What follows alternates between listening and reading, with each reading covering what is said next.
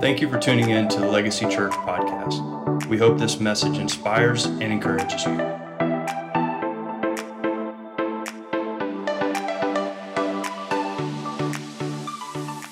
It is so good to have you here with us celebrating this Christmas season today. We are so glad that you can make it here with us with your family and your friends. And we've got so many, uh, we've got three other services today, and we're just so excited that we can open up our doors today and just welcome everyone in. But most importantly, we're just excited to welcome in the presence of the Lord today. Amen. Isn't it good to be in the presence of the Lord. We've been in a lot of presence throughout this year, but it's so good to actually be in the presence of the Lord. And I'm so thankful that we are in His presence today, and I'm thankful that you are here with us today. In Luke chapter 2, verses 1 through 21, the word reads it says, In those days, Caesar Augustus issued a decree that a census should be taken of the entire Roman world and everyone went to their own town to register. So Joseph also went up from the town of Nazareth in Galilee to Judea, to Bethlehem, the town of David, because he belonged to the house in the line of David. He went there to register with Mary, who was pledged to be married to him and was expecting a child. And while they were there, the time came for the baby to be born. And she gave birth to her firstborn, a son. And she wrapped him in cloths and, and placed him in a manger because there was simply no room for them in the end. And there were shepherds living out in the fields nearby and keeping watch over their flocks at night. And an angel of the Lord appeared to them and the glory of the Lord shone all around them, and they were terrified. But the angel said to them, Do not be afraid. I bring you good news that will cause great joy for all the people. Today, in the town of David, a Savior has been born to you. He is the Messiah, He's the Lord. This will be a sign to you you will find a baby wrapped in cloths and lying in a manger. And then suddenly a great company of the heavenly host appeared with the angel, praising God. And he was saying, Glory to God in the highest heaven, and on earth, peace to those on whom his favor rests. And when the angels had left him and gone into heaven, the shepherds said to one another, Let's go to Bethlehem to see this thing that has happened, which the Lord has told us about. So they hurried off and found Mary and Joseph and the baby who was lying in the manger. And when they had seen him, they spread the word concerning what had been told them about this child. And when all who heard it were amazed at what the shepherds said to them, but Mary treasured up these things and pondered them in her own heart the shepherds returned, glorifying and praising God for all the things that they had heard and seen, which were just as they had been told. And on the eighth day, when it came time to circumcise the child, he was named Jesus, the name the angel had given him before he was even conceived. And in Isaiah 9 and 6 says, For unto us a child is born, unto us a son is given and the government will be upon his shoulder, and his name will be called Wonderful, Counselor, Mighty God, Everlasting Father, and the Prince of Peace. Everything that God does, every prayer that he answers, every miracle that he performs is simply for one purpose and that is to magnify his glory here on earth. It is amazing to me that God, that desires for his glory to be known out throughout the universe, that same God would choose someone like you and I today, someone with a past, someone who is not perfect, someone who has a few faults here and now, someone who wakes up with a bad attitude every now and then, that God would choose someone like us to carry out his very plans. It amazes me that God wanted to make his name known throughout this universe and his glory available to everyone. Yet he chose for his son to be born not only in Bethlehem, but in a manger in Bethlehem. Bethlehem. Little old Bethlehem was scarcely worth comparing to any of the other cities that God could have chose for his son to be born in. Why would God choose little old Bethlehem, a lowly place, to have his son born there? It's just the way our God operates.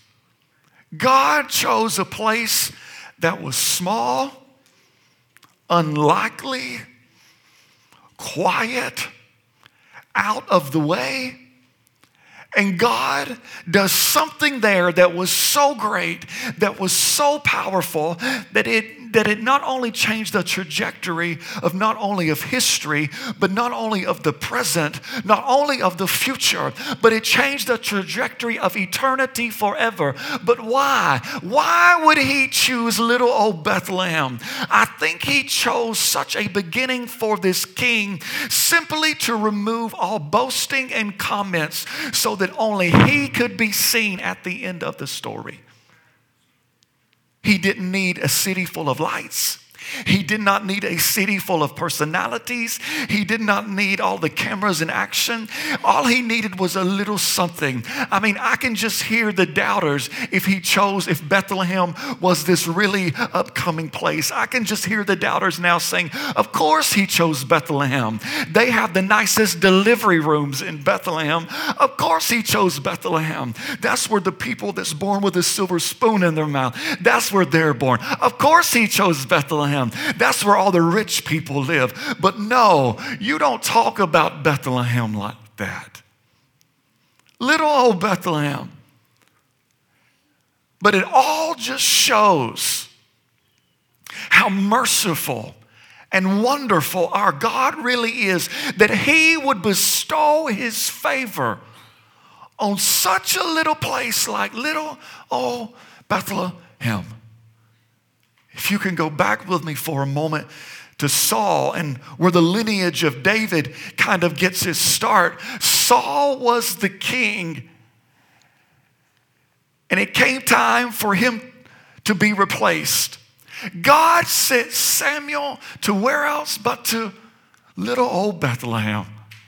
Little Bethlehem to find the next king. Mm. And when Samuel got to Bethlehem, to David's little house, he didn't choose the obvious, the older brother, no, but he chose little David out in the fields. And when it came time to defeat the big giant, like uh, when it came time for him to defeat the big giant, God did not go out and find someone with a huge stature or with a great with a great warrior. No, no, he didn't find someone that had great sword skills. No, he chose little David who had a little sling and a few little little stones. It's just crazy. Why would someone like God that is out to make his name famous, why would someone like God, the creator of the universe, who's trying to get his glory known throughout all generations, why would he choose, why would he choose Bethlehem? Why would he choose the little places? Why would he choose the little no name people? Why would he pick the most unlikely situations? Why does he use, why does he use little towns and young youngest sons and little stones and lowly mangers and little mustard sized seed faith. Why does he do it? David knew. David understood. David, the man after God's own heart, understood the principles of God. He understood the principles of the least of these. Little unlikely David with a little slingshot standing in front of a big bold giant looks up and says, You come to me with a sword and a spear and a javelin, but I come to you today in the name of the Lord of hosts, the God of the armies of Israel, whom you have defied. This day the Lord will deliver you into my hand, and I will strike you and take your head from you. Listen, that all the earth may know that there is a God in Israel. Then all that is assembled here today, then the entire assembly shall know that the Lord does not save with a sword, he does not save with a spear, for the battle is the Lord's, and he will give you into my hands. Did you hear that? David said, I get it. Because if God uses somebody little like me in my little slingshot, to take a big old giant down, it will show people it was the Lord. It will show people His glory. It won't show them my glory. They won't be able to blame it on my military training. They won't be able to blame it on, on, on, all of my weapons and, and artillery. No, all I have is a sling. But no, but for thousands of years, generations will read this same story and say, It was the Lord. God uses the unlikely to magnify His big name. God chose a stable so that no innkeeper could say, Oh, it was my inn. That's why he's the king. God chose a little old major so that no wood craftsman could say, Oh, the king chose my crib. He, he, it was my crib that made him the king. God chose little old Bethlehem so no one could boast of all the great assets that that city had that made the king. Bethlehem, little old Bethlehem, so unlikely, not much to offer anyone, but it was exactly what the Lord was looking for. There are people that are here today that feel like a Bethlehem. They feel like they're just little in this big old world. They feel like they have nothing left to offer. They feel like they have nothing left to give.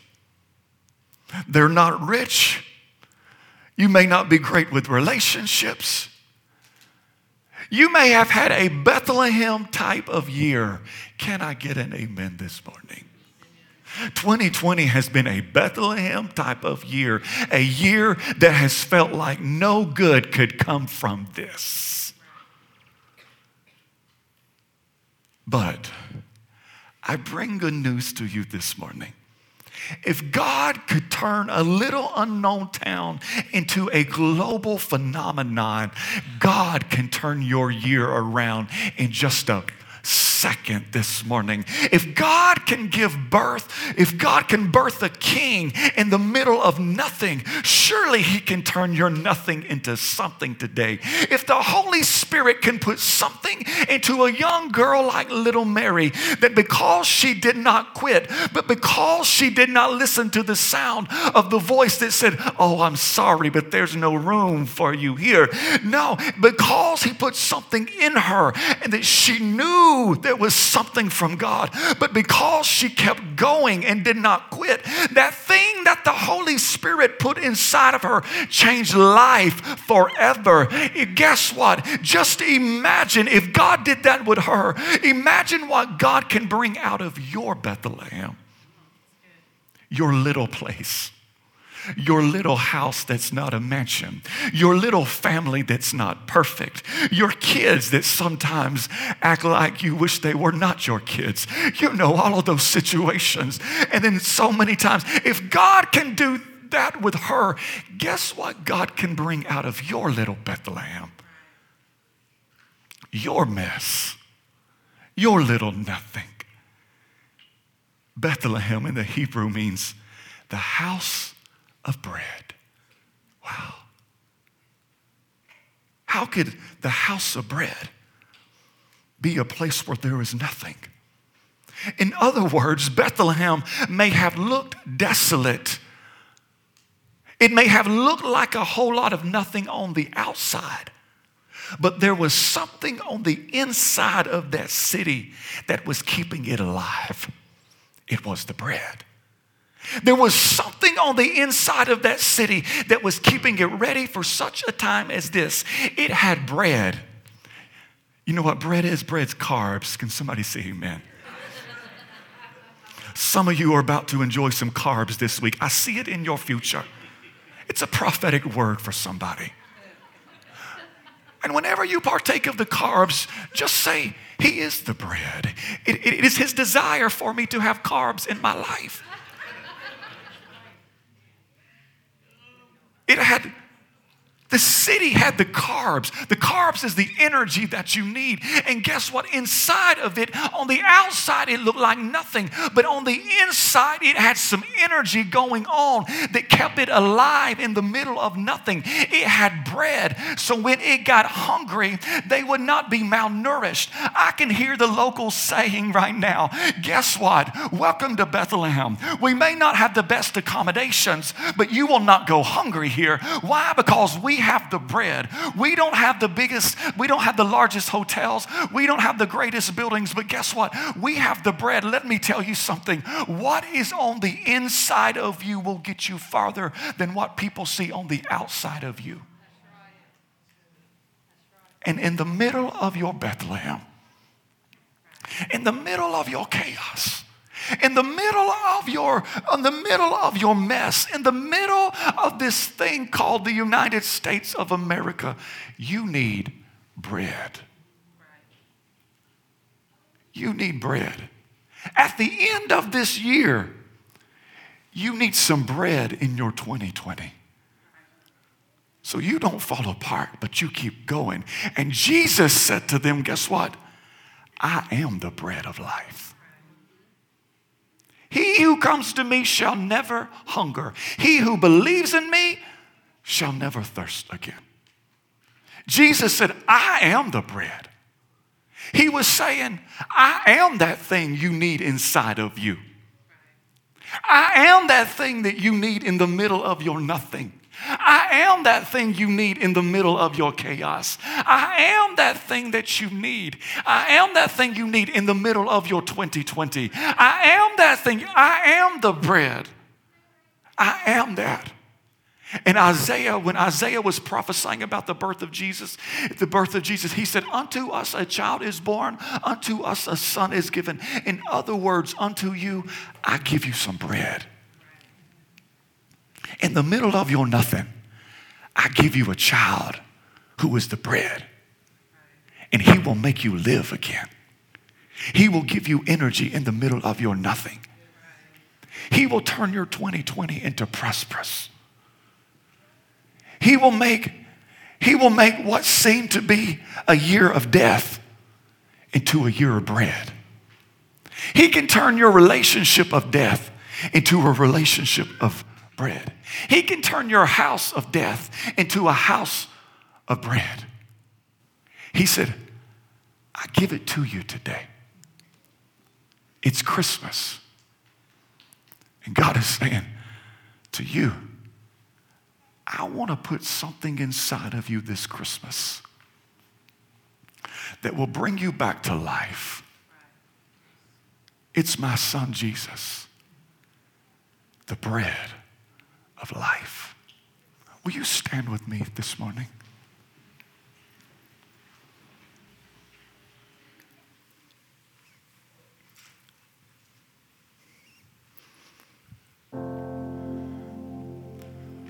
I want to pray for you today as we close. I want to lift you up today in prayer. And I want to pray for two, two situations today. If you could, would you just close your eyes and bow your head with me just for a moment? The first person I want to pray with today is the person who says, you know what? I need Jesus Christ.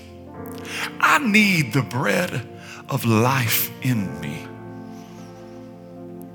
Need his salvation. You may have been saved five years ago, but have kind of wandered away. And you say, you know what? I need to come back to the bread. I need Jesus in the center of my life. You may have never been saved. You may have been saved as a child. No matter what the situation, you say, you know what? I need Jesus in my life today. His eyes are closed and heads are bowed in this place. If you're in this place and you say, you know what? I need Jesus in, in the middle of my life. Would you just raise up your hand today? I'm not going to call you out. I'm not going to call you forward. I just want to, yes, I see your hand. I just, I just want to pray for you where you're at. I'm not going to embarrass you today or call you forward. Yes, I see you today. I just want to pray for you. Amen. Amen. And the next person, you may put down your hand. The next people, group of people I want to pray for, you say, you know what? I know Jesus, but you know what? I've got some things in my life where I just need something on the inside of me. I've been keeping it looking good on the outside, but inside of me, this has been a year like no other. I've been tested and tried. I've gone through some things. I've gone, I've had to climb some high mountains. I've had to walk through some low valleys. And I just need some bread. I need some energy that only comes from the Father. I need something on the inside of me that's going to help me finish 2020 and step into 2021 like God desired for me. If you're in this place and you say, you know what, I just need some bread of life today, would you just raise up your hands in this place? I see you. Yes, I see your hands. I see your hand. I see you today.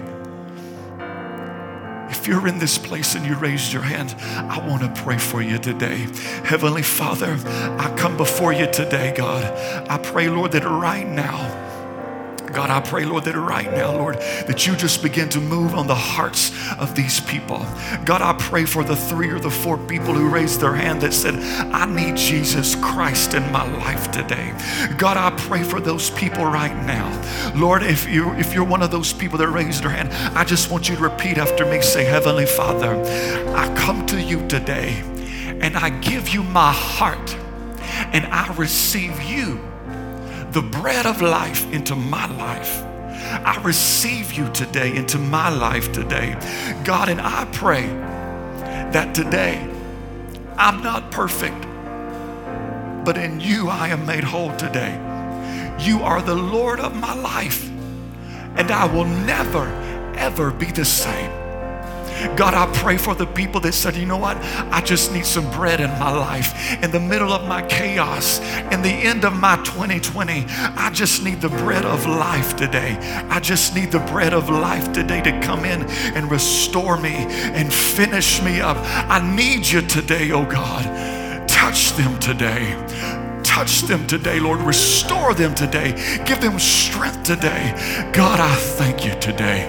I give you praise today. If you're in this place and you're able, would you just clap your hands and thank God for the people that found Jesus Christ this Christmas? Come on, let us adore him today.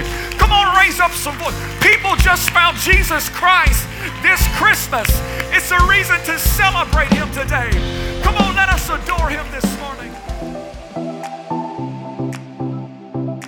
Thank you for listening to the Legacy Church podcast. For more information, visit legacychurchrome.org.